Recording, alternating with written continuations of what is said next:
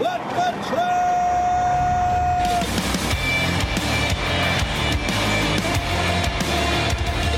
You are listening to What the Truck. Are you ready to truck it? It's time for your Nooner with Dooner. Welcome to Wednesday. Welcome, Thomas Wasson. Boom! Pleasure to be on. Always happy. Hey, introduce yourself. People may not have seen you Oh, before. yeah. Don't be so presumptuous. I get around. I get around. I am. Uh, I'm Thomas Wasson. I am your resident trucking expert here at FreightWaves, and uh, do a little bit of stuff, loaded and rolling. A a newsletter as well. We're catching up one of these days. Give us a few extra years and some effort, but uh, always fun to be on, and especially talk about the market and Yeah. some predictions. but before we get there, guess what just opened up? What do we got? Shipper of Choice nominations. Take a look at this. Now, before I even tell you what this is all about, do you have a Shipper of Choice nomination? Who are you putting on there? Oh man, you know I'm gonna have a shipper of choice, Anheuser Busch, because people consistently show up in Colorado, and in spite of the fact that they may have a good time or not a good time, if it's preloaded or not, they just keep coming. So stay strong, AB InBev, keeping it cool in the Rockies. All right. Well, I usually give this award away at our events, maybe doing it again this year. But now I got to tell you about how you vote. So, Joe Antrashak, you put a great article on freightwaves.com. You can check it out if you don't remember what I say. But it said Freightwaves is proud to continue its tradition of honoring 25 distinguished shippers with its annual Shipper of Choice Awards, presented in partnership with our good friends at Triumph Pay. This accolade celebrates companies that actively work towards simplifying and improving the freight transportation process for all stakeholders. To be considered for recognition, though, Thomas, companies must first be nominated, right? Tree Fall in the Forest, Shipper of Choice Award. You don't vote, nobody hears it. And you can nominate as many of them as you want. It's not as if one vote, one nomination. So Yes. if you work at the company as well and you want your company to be up there, get the word out, get the votes out. Anyone can put it in, and then we'll go on the back end and tally it up. You can self nominate. You can self nominate, nominate your friends, show some love out there. You can put in more than one nomination. No, nominate yourself, nominate your enemy. Nominate someone you want to lift up. Let's rise each other up in this in this tough market. The one thing you can't do though, right? You have to shippers have to or operate their own trucking fleet. Like they can operate their own trucking fleet. They don't have to, but they can. Like Walmart, for example, and still qualify for nominations. But companies that provide logistics, service, like JB Hunt, for example, not shipper of choice. These are the people who send the freight out, the BCOs. Yeah, if you're hauling it and it's all you do, it's probably not going to make the list. Now you can try, but we probably won't be able to put you on the list. Now, I want to give you a sense of urgency here, but you do have two months. You have until April 5th, providing you ample opportunities. So start thinking about this, though. Click on the article, go to freightwaves.com or just Google Freightwaves Shipper of Choice. Go there, and you can throw your nominations in. Sounds very, very cool. Now, I can't nominate Flexport, but I wish I could because they sent me this awesome jet right here. Thank you so much, Bill Drieger. Thank you so much, Ryan Petersen. Thank you so much, Flexport. Take a look at this bad boy. Oh, this is a nice one. And look, the doors aren't going to fly off because it is a cargo freighter. There's so no bolts, though. Yeah. I don't, see any, I don't see any bolts. You hear about that? Boeing needs to come on the show. Hey, shout out. I was walking through the hallway with this earlier, and like my house, it's just impossible to to be a man and, and move a plane around and not make plane noises. I would have done the same thing. Just go around. It's awesome. By the way, the tail number on here is accurate. It's for the actual plane, which is a Boeing 747 46F fixed wing multi engine. It's got 366 seats, weight class three. I don't know the cargo if it has less seats, and it's uh, an Atlas Air. Pretty nice. Oh, that's not bad at all. Those things are so cool. I always love the air transport component, uh, except for the trucking side, because when that plane arrives, you better be there. And if you're not, bad times. Yeah. And our good friends at Ruan will be on a little later in the broadcast. And they also sent an awesome truck, which you can see right here on the desk. Thank you so much. By the way, they on the box, like they sent me like a regular, like a regular trailer, but they also had one with a reefer trailer. So if they Oh. send me another one, here's my request: reefer trailer. Because I have I have a huge collection of these things, but I don't have any reefer trailers yet. I, I'm liking that. You know, you don't ever, Reefer is the unsung hero, and you don't ever see in the model stuff, it's always the dry van die cast. Yes. That's legit. Takes extra work, too. And what do I got for you here? Okay, take a look at so Tesla Semi. What's your thoughts, by the way? Oh man, uh, it's heavy. How much can it haul? They're much Yeah. heavier on the actual uh, semi portion of it, but also proof of concept, sure, but range and applications, still waiting to see. Because if I can only put like forty-two thousand in it, Yeah. might as well look at other options. You know, I go back and forth on this. I go back and forth on the, the BEV trucks and then the fuel cell EVs. Now, now there's big on the fuel cell EVs, but my issue with them is that a fuel cell EV costs $750,000. And the fuel for that, like in California, IMC, they put they, they put a picture out of the pump. I had it on the show the other day. It was sixteen dollars and forty five cents per kilogram.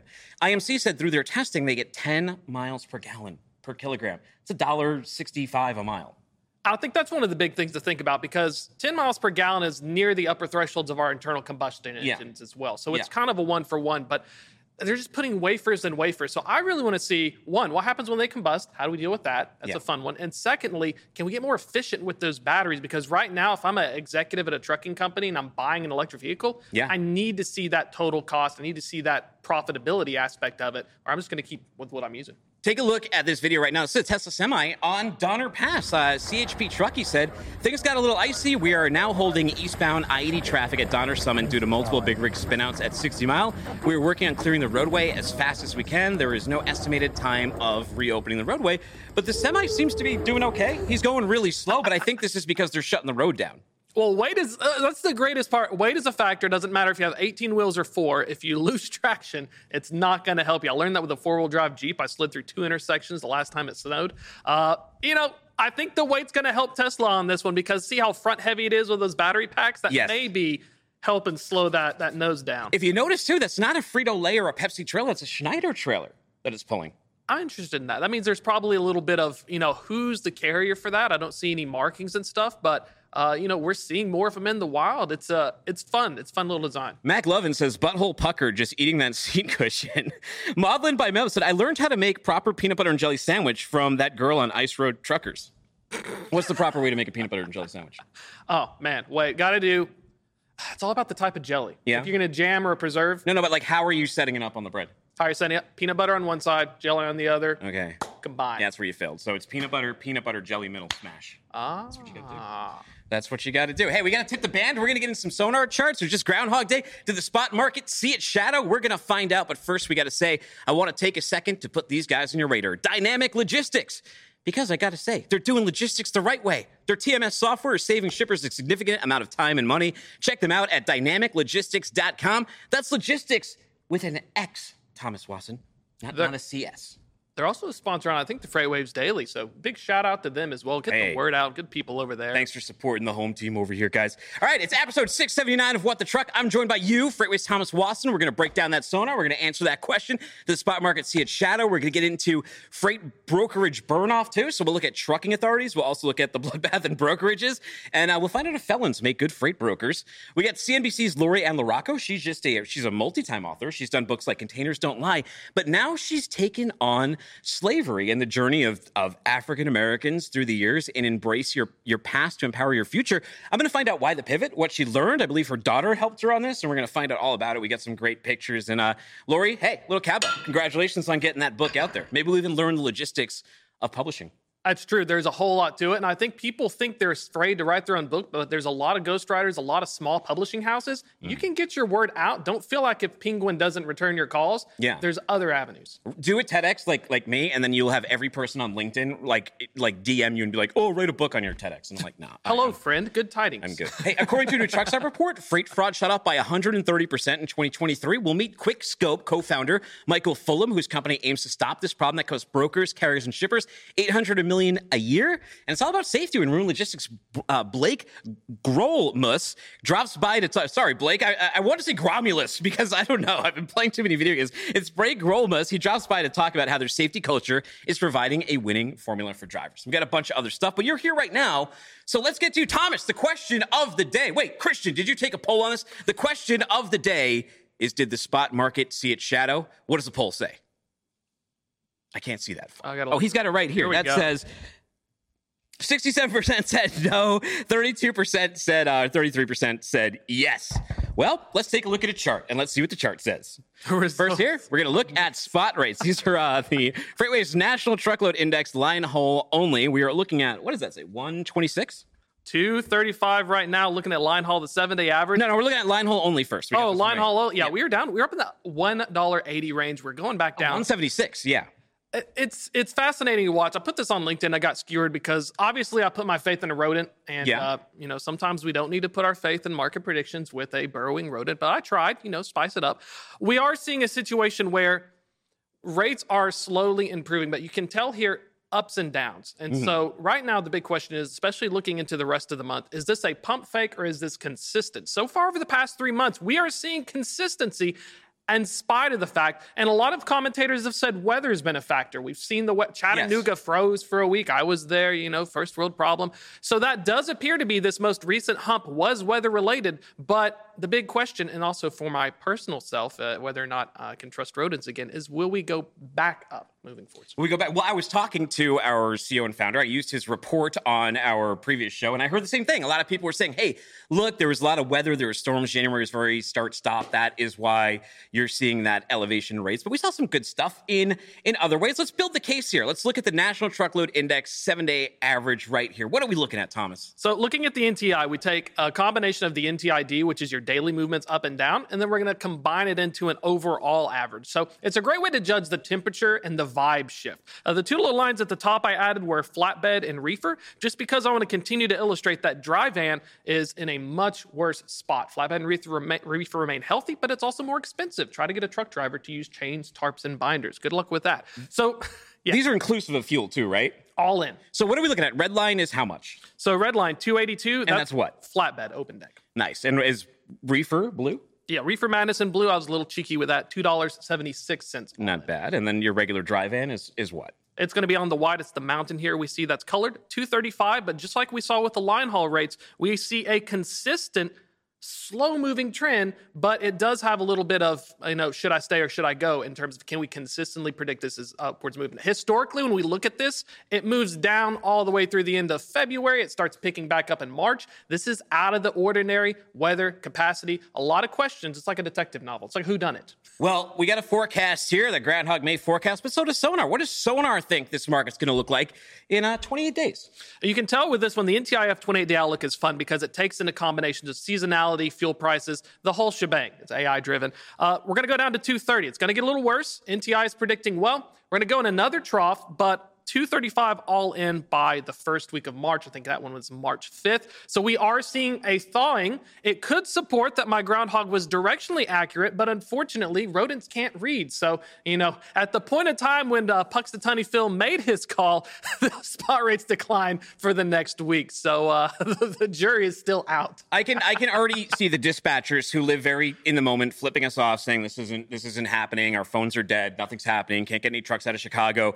Let's build the case even further. What are we seeing? A lot. You know, the market is based on capacity. We have talked so many times about there being too much capacity. You can see that gigantic buildup, but it's been bleeding ever since uh, what is that 2020 that's 2023 mostly but 2022 is when the bleeding started and we're heading into here what does this tell us So this tells us that the conditions in the market, we have to look at the carriers as well. When we want to see a supply and demand and that impacts spot rates, we have to look at the truckload supply. And the, the fascinating thing is you can see highlighted in green, we don't really know yet what this Goldilocks uh, number is. What is the just right because we have higher volumes compared to, you know, previous years. We're looking a little better, but there's still too much supply. And so that's the question that myself, other pundits and talking heads are going to continue to look at. And my advice to you is this we can look at it from the side. We know things are still getting worse. Carriers are still exiting the market, but the slow uptick in rates, one positive sign. Outbound tender rejections a little over 5%, another positive sign. I would say two weeks from now, if we come back here and we know it's still going up, we can consistently say it. But we still have, even though the data is daily and frequent,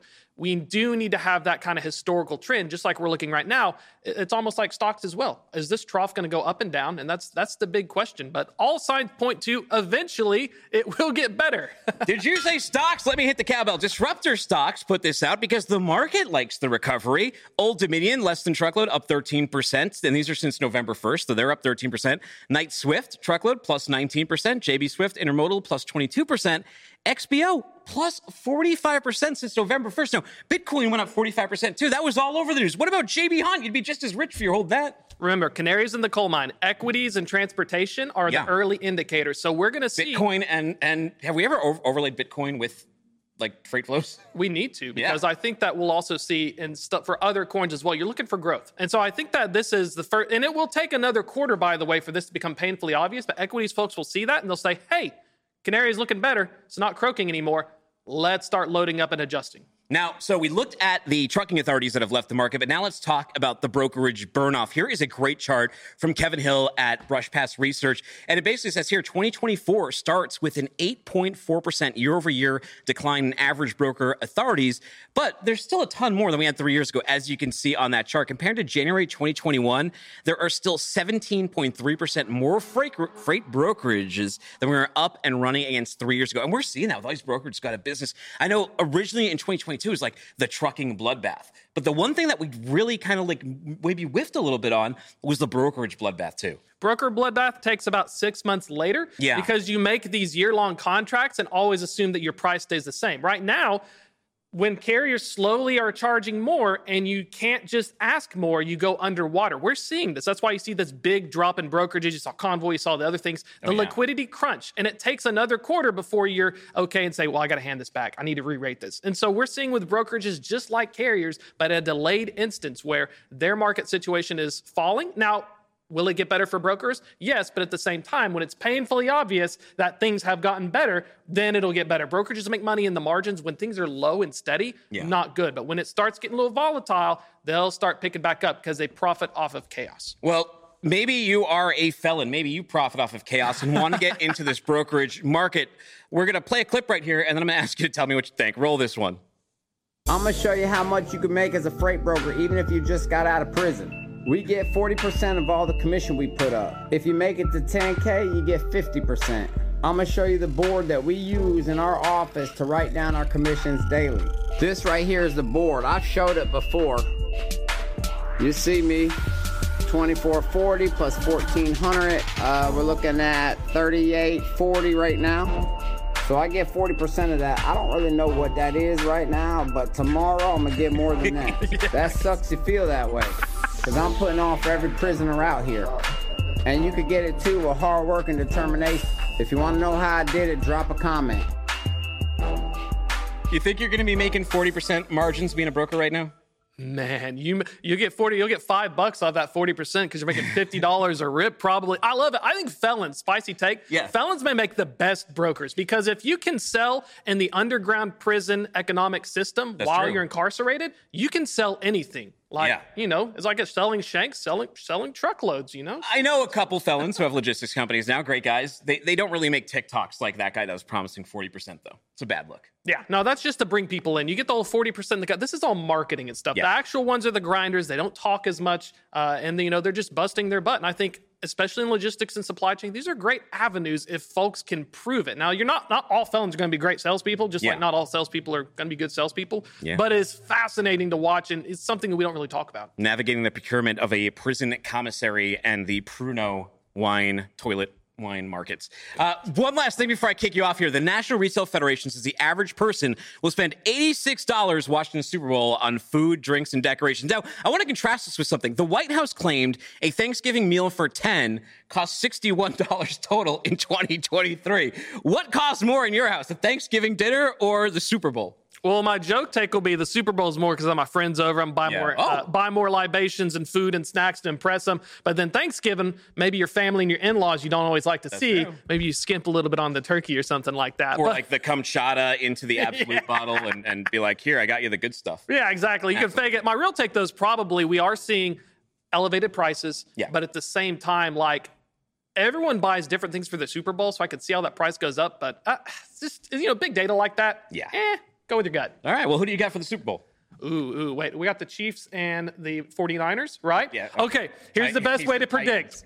would a Chief fight a 49er? Who would win? The 49er has a pickaxe, but the Chief also has a spear. We have that's an even one. That's a toss up in my opinion. So I'm gonna Yes. go with meme magic. It's got to be the Chiefs, so you can have the Taylor Swift and all the. You know, it just feels like the energy is going that way. But I think the 49ers. Do you believe the good fight. conspiracy? It's like preordained and Illuminati's running the whole thing, and that Travis Kelce thing is all set up. if they were able to do that, that'd, that'd be a level of sophistication and efficiency that we Yeah. have not seen so far. So I'd be impressed if you wasted all your Illuminati points on rigging the Super Bowl when you could have done other stuff. Yeah.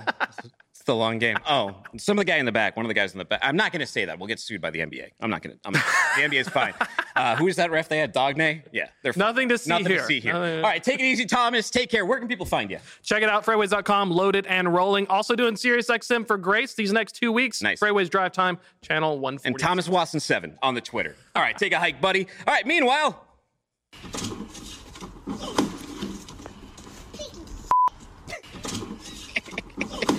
Uh, the office of Glenn Antarno says probably didn't start due to the cold weather.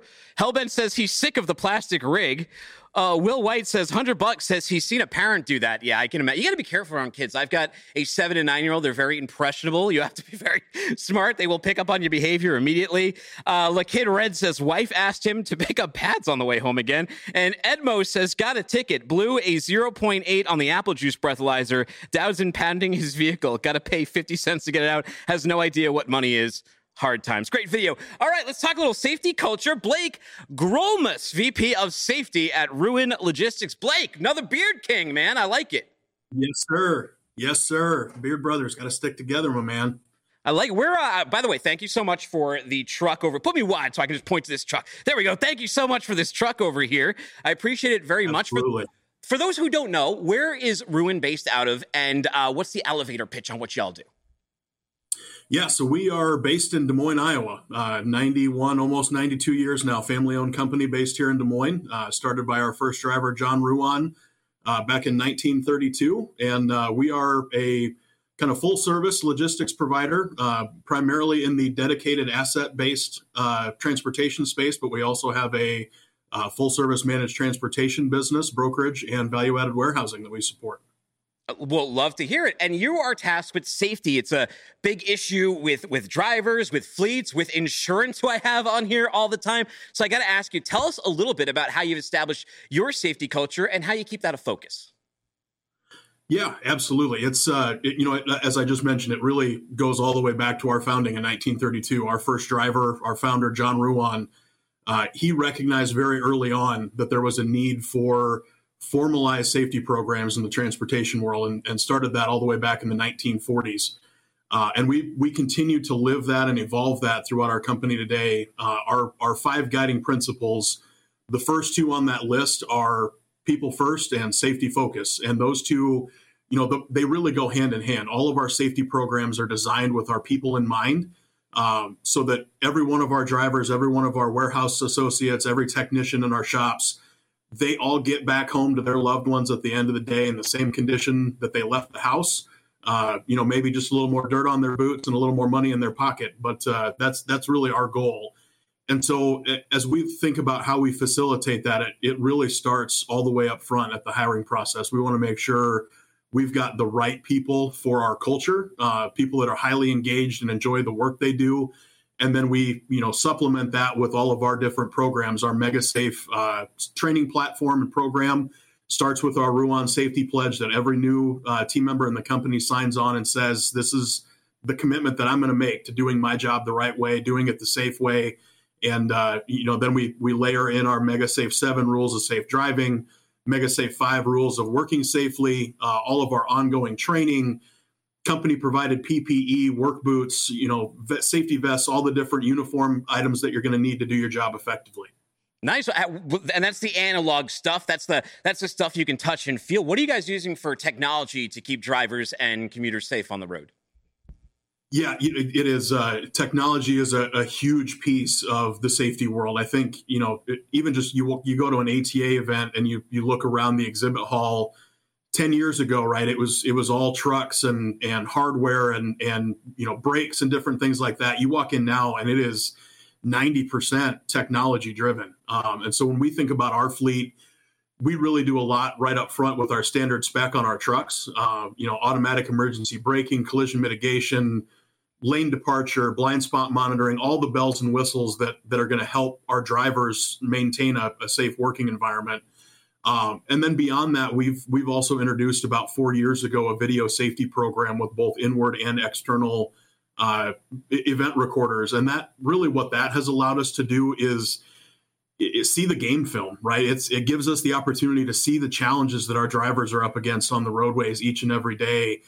To, to hear the stories that you know you go there's no way that really happened did it and then you see a video of it and you go holy cow how did you manage to get through that that's amazing um, so it's it's really you know that that game film, that coaching, and and just really helping our drivers and our teams continually refine their skills, see their tendencies. You know, a lot like we're getting ready for the Super Bowl this weekend. The same way that you know Kyle Shanahan and, and Andy Reid are helping their teams prep for the game on Sunday. That's our goal with our video program is to help our drivers see the things that that they see and and you know maybe didn't remember in real time, but uh, it, again, it gives us that ability to see what they're up against, and and really, the, the huge benefit is is when there has been a crash, when there has been something that's gone wrong, to tell our driver side of the story and exonerate them. You know, we also use it to identify trends that we can build training programs around how we address those things. Um, and, you know gives us the ability even for our drivers when they have an issue that they're up against so uh, you know a couple years ago before i moved into the safety role uh, I oversaw all of our bulk hazmat group, and we would have uh, oftentimes, right, we're making a delivery into a scrap metal yard, and to get to the tank to deliver cryogenics, there's all kinds of stuff in the way. So our, our driver can reach up and push that button right there on the device and talk to it and tell us in real time, hey, this is what I'm seeing. I can't get to the tank. Here's why. Can you help me with this? And that's real hard evidence we can take then to our customer and our customer's customer to help get those situations resolved. Um, and then the last piece of it really is is taking all that data that we're getting from these different systems recognizing our high performing drivers who are the folks that are just knocking it out of the park out there. Uh, you know even identifying things like troublesome routes. Where do we keep having issues with traffic or road construction wherever that might be? Understand those challenges and help us plan better around that. Technology is a huge piece of what we do Blake, you know, I have drivers bark at me all the time. Some love tech, some don't like tech. How do you give the drivers a tool to succeed and also get them to accept it? Not every driver wants the, wants the tech inside the cab. They want to be like the, you know, free bird on the road and all that stuff. So it's just an important in culture, right? To get people who want to accept this stuff. How do you accomplish that? It is. You know, it it really at the end of the day boils down to leveraging the technology in a way that supplements what the driver's already doing, right? We're, we're hiring highly experienced drivers, especially in, in our culture at Ruan. We're hiring folks that have experience, they've been on the roads. That's again, we're looking for those folks that fit the culture, enjoy what they do. And then it's really about focusing on that engagement. Um, you know, doing the yard walks, tailgate talks, the safety training, the quarterly meetings, you know giving drivers the forum to share their ideas share their concerns and and really use technology in a way that that helps facilitate them doing a great job not you know isn't it's not babysitting them it's it's not watching them it's watching over them and, and giving them kind of that extra level of protection. Um, you know the other big thing we do is just we're we're always assessing our training programs and adapting to the changing environment that is America's roadways, right? As we talk about some of the different things, whether it's truck parking or just general infrastructure challenges, um, you know, the the in, ever increasing distraction on the roadways from the four wheelers.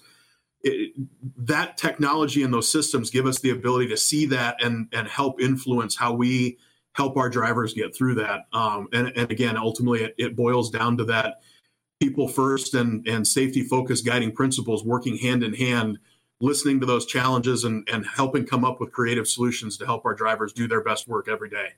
Now, Blake, to make this resonate for the listeners, the potential customers of yours, it's great how all these things help you. It's great how all these things help uh, your drivers, but how does it benefit the customer?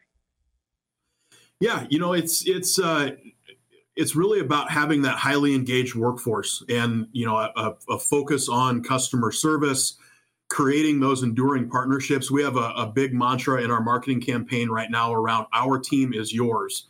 And what that means to us is, is it's our privilege and our responsibility to provide high, high levels, great, exceptional customer service and to be a trusted and really transparent extension of our customer because in many cases, right, if, if we're hauling products from their facility to their end user, our, our drivers are the ones that represent their company um, so we're making sure that we have that high level of trust and transparency. We want our customers to be engaged with our drivers. We invite them to our, our quarterly meetings, those tailgate talks, take them on yard walks, and, and really see the process of how all of these things come to life, whether it's our safety programs, it's our people culture, you know, whatever that is. Uh, and, and at the end of the day, having that strong focus on safety is going to lead to lower costs and expenses. Our insurance costs are going to be lower. We're going to drive those in the right direction safety being front of mind reduces downtime on equipment. Uh, you know, particularly in, in our model again, where we're dedicated every day that a driver is not available to work or every day that a truck is down because of repair needs. Those are loads that aren't being moved. Um, so we we have that high focus on safety to provide consistency in the workforce and the resources that ultimately lead to great performance from a service level perspective and uh, the last thing I would say really is it's about brand reputation, right? Our our trucks are not sitting on the side of the interstate or headlining the news after a big crash that happens. Um, you know, a, a, lot of our equipment is co-branded with our customers, so it's a great opportunity to have a really positive impact with that 53 foot rolling billboard going down the road when other people on the roadway around us are having those positive interactions with our drivers and that, that's a highly skilled highly professional individual out there on the road Thank hey Blake, thank you so much for your time today. Lightning question, just one word: 49ers Chiefs. Uh, heart says 49ers, head says Chiefs. You just I, I, feel like you can't go against Patrick Mahomes, but, but man, I, I, so I'm a I'm a Tom Brady guy. Uh, so I, the the encroachment upon that legacy right now is is really kind of in danger if Mahomes keeps winning these things. Never. He's got to get six of the things. Come on, and then go to another team and win one too. It's never going to happen. Sit down, Mahomes. Sit down. hey, thank you so much for coming on. Ruan Transport. Check them out. Ruan Logistics. Check them out. They got awesome trucks. They got awesome safety culture, and they got a guy named Blake working for them. Thank you so much for coming on the show today, sir. You bet. Thanks for having me. Appreciate it. Take it easy. All right, got to tip the band one more time here. Dynamic Logistix gives you total control of your entire shipping operations, live location and status updates every 15 minutes, and the ability to combine multiple orders into a single load, leading to significant savings. Check them out at dynamiclogistix.com. That's logistics with an X. Elsewhere, Wild Content says, imagine running to save your life, and this is the fastest you can run. Koga says, I always found people falling down dramatically while trying to escape is cinematic and not possible in real life until I saw this. CB says even the elephant thought that run attempt was pathetic. Deep State says just got to be faster than the guy in blue. And Snappy Trade says the last kick from the elephant really put it over the top. It was that elephant was so disappointed. He thought he had a chase going on. He walks over and he just kind of like steps on the guy's ankle and walks away. Gotta love elephants. Well, let's talk about the elephant in the room. It's Lori-Ann LaRocco, founder and president at Embracing Your Past to power to empower your future. First of all, congratulations for getting your new book out there on the market, Lori. Thank you so much. My daughter and I are absolutely thrilled. You are you're thrilled. This isn't your first rodeo either. You are you're an author. You had your your very well performing book, Containers Don't Lie, that came out a couple years ago. Now you have this one, and it you know it got me curious. It's such a different subject than what you cover on CNBC and what you cover on Freightwaves, and even what you've previously authored. Tell first of all, tell people about the, what the book is and why you took this topic on.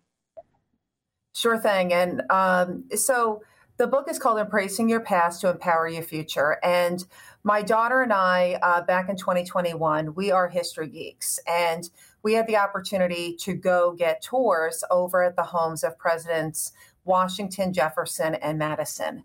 And the docents, uh, you know, showed us around, and then they brought us to um, the outside of the homes, and they showed us the fingerprints of the enslaved who made the bricks.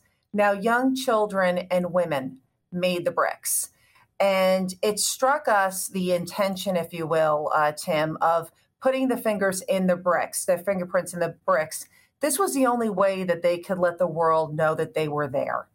And then once the bricks were made, the men who built the president's homes, they intentionally look at that. They intentionally put the bricks forward and, and upright. And that little imprint right there is from a child and and that my daughter there at that time she was 15 years old. So you can kind of see um, just like a replication if you will right in terms of the size of the fingerprint in her hand. And so we went on this journey saying we have to interview families whose loved ones um, helped build america. And uh, you know it took it took almost three years uh, for this book to come out and we worked with four families who are descended from slaves and we were able to thread that needle where we are all a product of our past.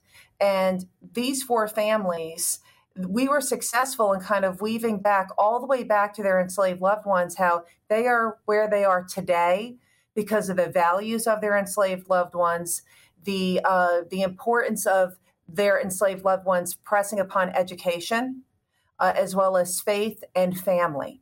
And uh, that is what the book is about. And the four families, you know, we can dive into, um, you know, as we move forward. But that was how this book uh, came about.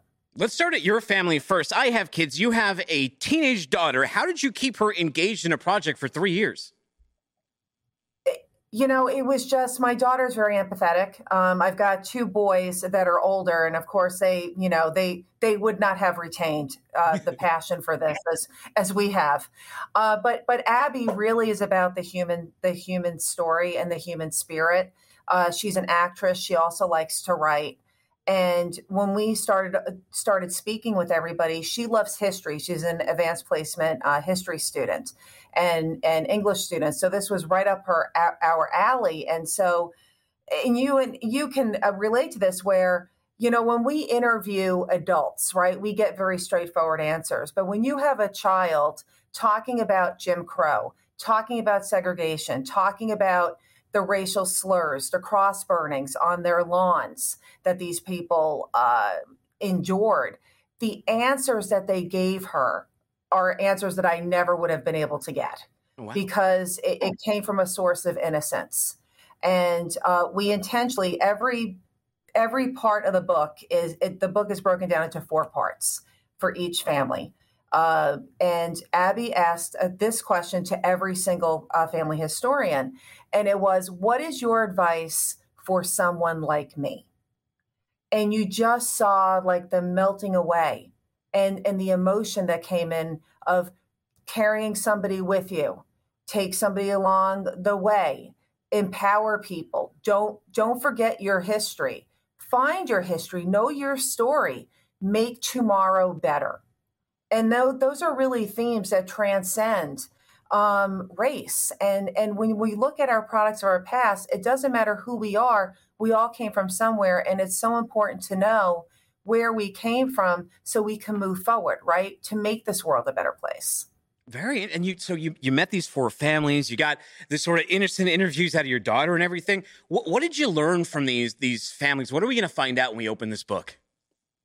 Sure. Well, the first family that we dive into is uh, Polly and Rose Allen, and they are survivors of the Clotilda. That is the slave ship that was found uh, several years ago um, in you know in the river down near Mobile. And Africa Town um, was the town that they co-founded. So in 1860, Tim Mayer uh, made a bet with a with a group of friends that his vessel was going to be faster than the U.S. Navy and he would be able to bring in ship, uh, bring in uh, enslaved, uh, you know, men, women, and children. Now, it was illegal at that time to bring in Africans, and uh, it was punished by death. Of course, he never, you know, faced any uh, scrutiny. The captain of the vessel actually had to pay a customs uh, charge for not declaring customs. Oh, wow! but yeah, it's it, fascinating, and it, you know, with, with Africa Town, what I love about it, and I actually took my vacation there over the summer so I could go there and experience it. The town was built based on how their Takar village was uh, built, and their roads are not like a grid like the like the, the cities that we live in. The roads are curved; they they nestle into the environment. Uh, homes are uh, homes are faced a certain direction and it was a sharing community and you would have three homes on say like an acre of land or three acres of land and they would you know it was a very much a sharing community where they shared their bounty they shared their crops and they all impressed upon family faith and religion and so a lot of people will learn about more about the middle passage which as you know is uh, the trade route that uh, the enslaved uh, men, women, and children were brought on. And because these men, women, and children were brought in in 1860, around the ages of like 18 or so, they were able to be interviewed.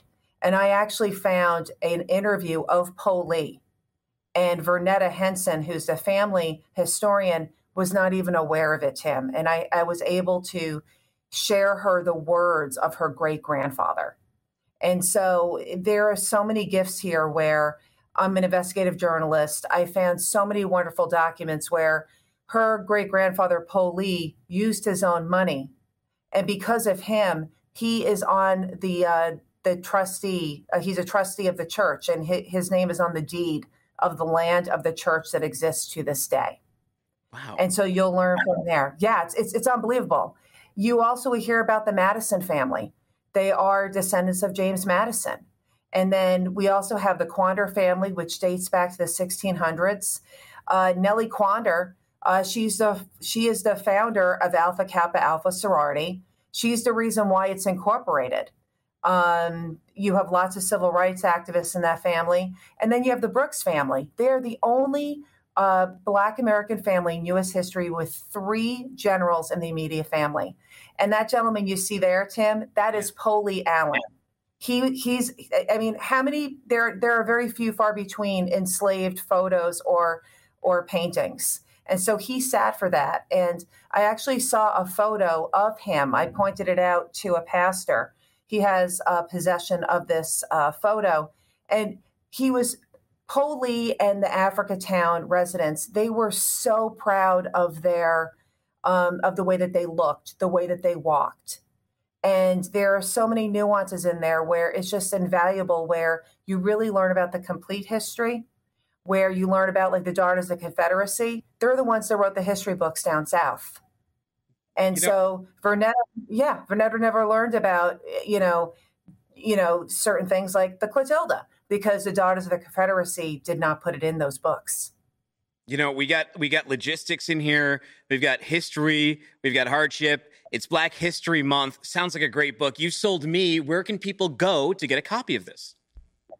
Sure. So the book is sold. I'm I'm thrilled that it's sold everywhere. So you can you can go to your bookstore if they don't have it. You could ask them to bring it in. You could find it on Amazon. You could find it on Barnes and Noble.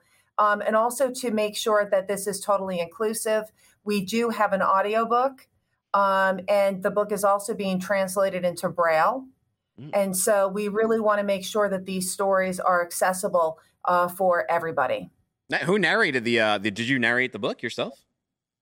Actually, my husband narrated it. Oh. Um, my husband is uh, the afternoon drive anchor for WCBS 880. And uh, because this is a nonprofit book, all proceeds, uh, sales, if you will, are going to the Each One Teach One book stipend. So if you are a descendant of the enslaved, you can apply, go on my nonprofit website, which is embracingyourpast.net. You can find some details, and you can apply for monies to apply towards college books. And so each one teach one, Tim, is an African proverb that dates back to the Civil Civil War, where if you learned how to read, write, or learn ar- arithmetic as a slave, it was your obligation to teach because they knew that knowledge is power. Very, very interesting, very fascinating. Hey, congratulations to you and your daughter. The book is out now. Thank Go to Amazon or wherever you get your books and get this and check out her site. Thank you so much for stopping by today. And uh, again, congratulations. Thanks so much for having me. Take care. Oh, wait, hold on. I got to, oh, wait. Ah, oh, she's, got, are you still here? Hold on. Who do you got? 49ers or Chiefs? I forgot to ask 49ers or Chiefs? I'm going with the Chiefs, man. You can't, you can't, right. you just can't. Yeah. We got three Chief picks so far. All right, it's it's the uh, the odds are stacked against the 49ers. Lorianne, thank you so much. Take it easy. Enjoy the Super Bowl. Enjoy the book. Take care. All right. No, I no, we talked about safety earlier. I know a few mobile repair truck guys got about a one minute clip here. Take a look at this. Take a look at what some of these mobile truck repair guys have to do. He's trying to get this onto his truck, and you see the way this truck is built that he has, his tow truck. It only has the controls on the side, on the uh, passenger side of the car instead of the driver's side. So this guy who's got a car over on the left lane, he's got to stand right in the fast lane as cars are whipping by. Crazy Clips said tow truck drivers show how dangerous it is to tow on the highway. The Blue Jake says, Well, I agree it sucks that people can't be bothered to move over. I have to ask why we have not changed the way these trucks work. How hard is it to design a remote control in these modern times? Um, we, Dr. Bo says he's working the wrong side of the controls. I had a customer do this thing on a Kit Bond bridge in uh, KCMO. His clothes got snagged by the step of a passing box van. He was pulled underneath and run over, dead at age 19. Gen X Chucklebuck says, I still don't understand why they can't tether the controls so he can go to the other side of the truck, depending on which side of the road he's on. Seems like a simple fix. Well, Dad of Two Roadside, who does this for a living, said they did change the trucks, but for the worse. To save money, they put the controls on only one side on some of these trucks. So they've made it much more unsafe. We talk about safety all the time. They made it worse. Mobile Truck Repair says, be careful. These people don't respect anything anymore. Never mind a human on the road. Be safe. And SoCal Trucker says, God bless any and all that find themselves there, especially the ones that do it for a living. Amen. I know we got move over laws, but look, it's the fast lane. Ain't nobody moving over, as you just saw in that video. But right now, we're going to talk about someone who's trying to solve a really big problem. It's Mike Fullam. He's the co founder over at QuikScope. And congratulations. I hear this is the first QuikScope interview. It is. This will be the first one. So thank you for giving us the opportunity. We appreciate it. Well, for those of us who don't know, and, and since you're new and they wouldn't know, you haven't been on before, what's the elevator on QuikScope? Yeah, so uh, originally, a few years ago, um, well, I'll start from the beginning. Sure. Um, I've been in the business for quite a while, mostly in the brokerage and asset based space. Spent some time at CH Robinson, then I joined a few other companies, and then started uh, a consultancy a few years ago. And our clients were everyone involved in the transportation chain. So you have the shippers, you have the brokers, and you also have the carriers. Um, and obviously, double brokerage and fraud was always an issue, but I think over the past five years, it's become, you know, really an epidemic. And some of our clients, specifically the, the brokers and the carriers, were really struggling with this issue. It just kept happening. Uh, the bad actors were getting more creative. And uh, there was some things that we could deploy on the vetting side and onboarding side that helped them, but it still didn't solve the problem at the load level. So we created a tool that operates at the load level. It's not an application. Uh, it's very simple. It's designed to be easily easily utilized by the carrier, easily utilized by the shipper, and essentially it confirms and verifies that the broker is who they are, who they say they are, and that the carrier is who they say they are before the pickup information is released. Um, and if that verification goes through, the pickup number will be released directly to the driver and only to the driver.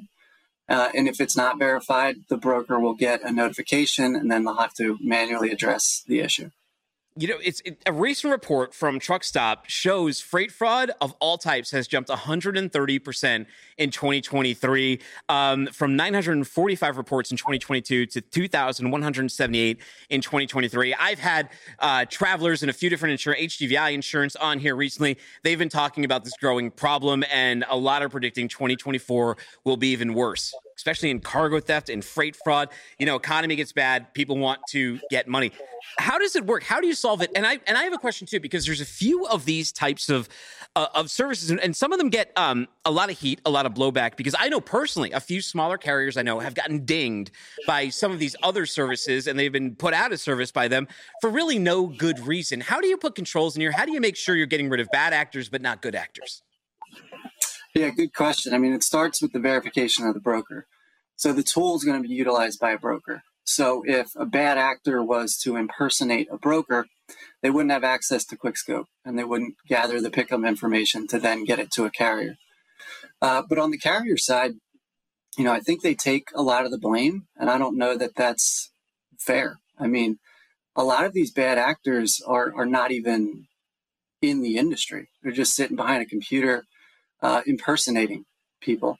So the fact that some of these tools are, for lack of a better word, blocking very good carriers from getting into brokers, we have conversations all the time with good carriers saying we can't get onboarded by this broker or we can't get um, access to this freight.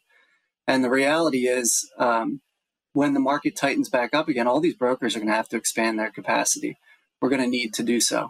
And what this tool does is it ensures that the carrier who was hired, their MC, their location, um, all of that, their phone is cross-referenced in real time before that pickup number is released. So it, your load could go through QuikScope and get to a double broker, but they won't get through the verification because the phone that's hired has to be in a specific geofence within two miles of the shipper. Then they have to go through a secure portal where they're going to upload a video or a photograph of the side of their truck with the MC and DOT number. Um, and they're going to cross reference in real time. All of those things have to line up for the verification to happen. Um, so it's really, really difficult for a carrier to bypass uh, QuikScope.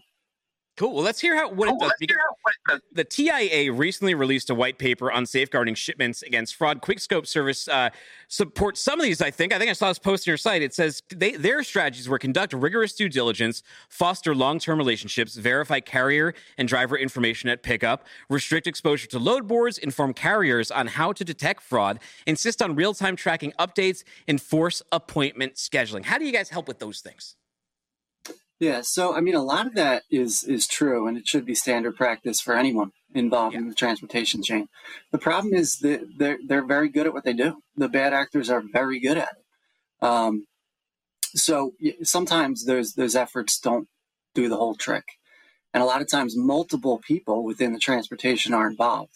When you talk about cargo theft, a huge portion of it is fictitious pickups. Somehow, this bad actor gets uh, access to a pickup, they load the truck, and then they take it to be, you know, stolen or broken down and sold.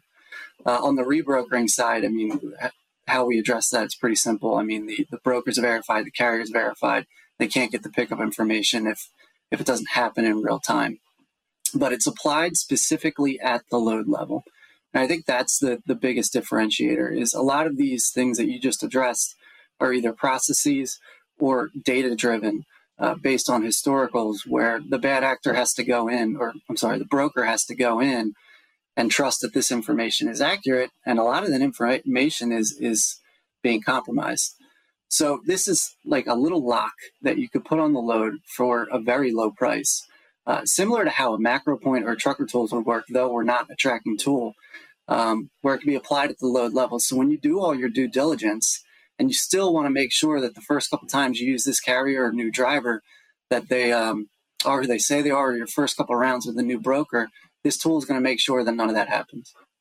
Oh, you know, why do you think it is that sort of culturally so many shippers and brokers don't, and I'm talking about even the good actors, they don't care about accurate data. How many truck drivers have you talked to, or, or how many shipments have you sent out where you hear back from the driver, hey, this load said it was 8,000 pounds. I got here and it's 40,000 pounds. Or it said a lift gate or something and, and it's not there. Like even accurate information on, on completely legitimate shipments is too much to ask for sometimes in this particular business. Why is that? Because we know there's this huge fraud problem. And if we can't do the right part right, how do we, how do we we fix the wrong part?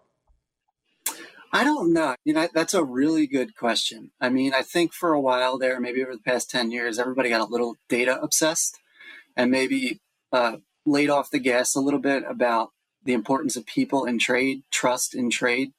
Um, I think this industry also has a habit of being very price centric. So they might leave good service, take a risk on poor service just to save a few pennies. Um, and I think the pandemic probably accelerated a lot of those things because everybody was scrambling. But I think now, as we start to come back to equilibrium, uh, people are, especially in this industry, are recognizing the importance of true relationships, using the data as a part of the solution, but not the whole solution. Um, and, and some of the things that we've wrapped into QuikScope really simplify that. Um, when the, the driver is released the pickup number, they get it to their phone in a very, very descriptive text. So if there's more than one pickup number, all the pickup numbers are listed. If it says call Larry at door number five, it says call Larry at door number five. You know, at the front end and the back end of the shipment, there's the opportunity to immediately upload uh, PODs and BOLs. Um, and then throughout transit, there's verified updates that we can perform to make sure that that truck is still with that driver uh, in the location that they're supposed to be in. So we're trying to make it a little easier so that in this trade, you know, things aren't lost, you know, weights or pickup numbers, etc. But I think a lot of it has to do with just over the past 10 years, I mean, people became data obsessed and maybe laid off some of the things that are important to, to making the business successful. You know, a lot of fraudsters are, are, straight up lazy. You know, they're just setting out a very wide net and they're hoping to just catch one sucker. I get I get t- texts from a fake version of my CEO all the time asking me to go get Apple gift cards for the staff. Yeah. I like to I like to mess. So I send them an Applebee's gift card. I'm like, hey, this, this is what they got. I got you 500, and the guy always freaks out. It's it's hilarious. I like to I like to mess with them. What are you learning about on the freight fraud side about the methods that these attackers are using? Well, I mean, it's that's a good question. It's something we think about all the time because it's it's not a target that you can just nail. It's a target that's constantly evolving. They're getting better and better at it. much more creative. Uh, I don't know if you heard of the scheme where uh, your driver might call you as the broker and say, This load has been double brokered. Uh, and whoever brokered it to me paid me $2,000 more than what you paid me. And I need you to send me a rate confirmation for that rate or I'm not going to deliver the load. Well, both parties are involved in that, that fraud scheme, um, not just one. So keeping up with that is a challenge. And I think there's some other things that they're doing, like getting into the data sources and actually adjusting what the information says, whether it's type of equipment, how long they've been around, um, number of assets they have, particular types of assets they might have. So it, it's really hard to say that you can just keep up with this issue without some sort of a lock at the load level. But what it really brings to our attention is the need for a constant investment in cybersecurity. Right now, our platform's secure. In six months, the bad actors might might evolve, and we got to stay ahead of them to make sure that that things stay secure. So it's a, it's a good question, but I think the target's going to be forever moving until we've made a large enough dent that the bad actors are no longer interested. How do we catch the ones that are like one of the big hacks I've been hearing about lately is um, changing MC numbers, right? Changing the information on an, an on an MC number to start the double brokering process. Is is that hard to catch? So I, I think the biggest problem is is at the front end, the upstream issue is that it's very easy to create an MC. And the government doesn't have a good grip on it right now. I mean, I was with the TIA just a few months ago uh, in Washington, D.C., literally lobbying Congress on the issue. And until that point stops, you know, it's going to be up to us as the, the key parties in the industry to solve the problem. Um, and I think, you know, I think that's what we're trying to do. But if if an MC is new or an MC had some issues and, and they, for example, just a few weeks ago, one of the vetting platforms said that this carrier couldn't be onboarded because of XYZ in their MC. And they asked us if they should create a new MC. We said, absolutely not. Because if you create a new MC right now, you're not going to get in the door with new brokers. So, right now, what's happening is the brokers are putting a clamp on it in a relatively loose market because they're not pressed for capacity. So they're not letting new carriers in mm. um, to kind of counteract how easy it is to make a new MC. Hey, if it's a new MC, we're not going to work with you. If it's from this state or this city, we're not going to work with you. Um, and I understand why they're doing it, um, but we don't really want that. It's not good for the carrier. It's not good for, you know, supply being able to support surge volumes or different markets. Uh, and frankly, it's not really creating anything that's centered around the truth. It's kind of just let's dodge all these bullets and hope we're okay. It's only a matter of time before some hacker jumps into ChatGPT, gets some generative AI going, and really starts attacking this space using generative emails, generative maybe MCs, generative different type of frauds, generative generative postings. How concerned should we be? I think I think from my perspective, most of the brokers that I'm talking to are more than aware of this problem. I mean, like I said, I've been in this industry for a while. My partner and I actually implemented MacroPoint when it first came to market, uh, and some of the other tools when they first came to market. And that was a bit of a challenge because you had to get the drivers to to get over the hump of someone monitoring them, mm-hmm. even though it, it really wasn't about that. We've gotten through that now. And I think most of the drivers are more than willing, at least from the feedback we've received, to take part in tools like QuikScope to stop the issue. And I think brokers are way more accustomed to leveraging tools like this or processes to mitigate the problem.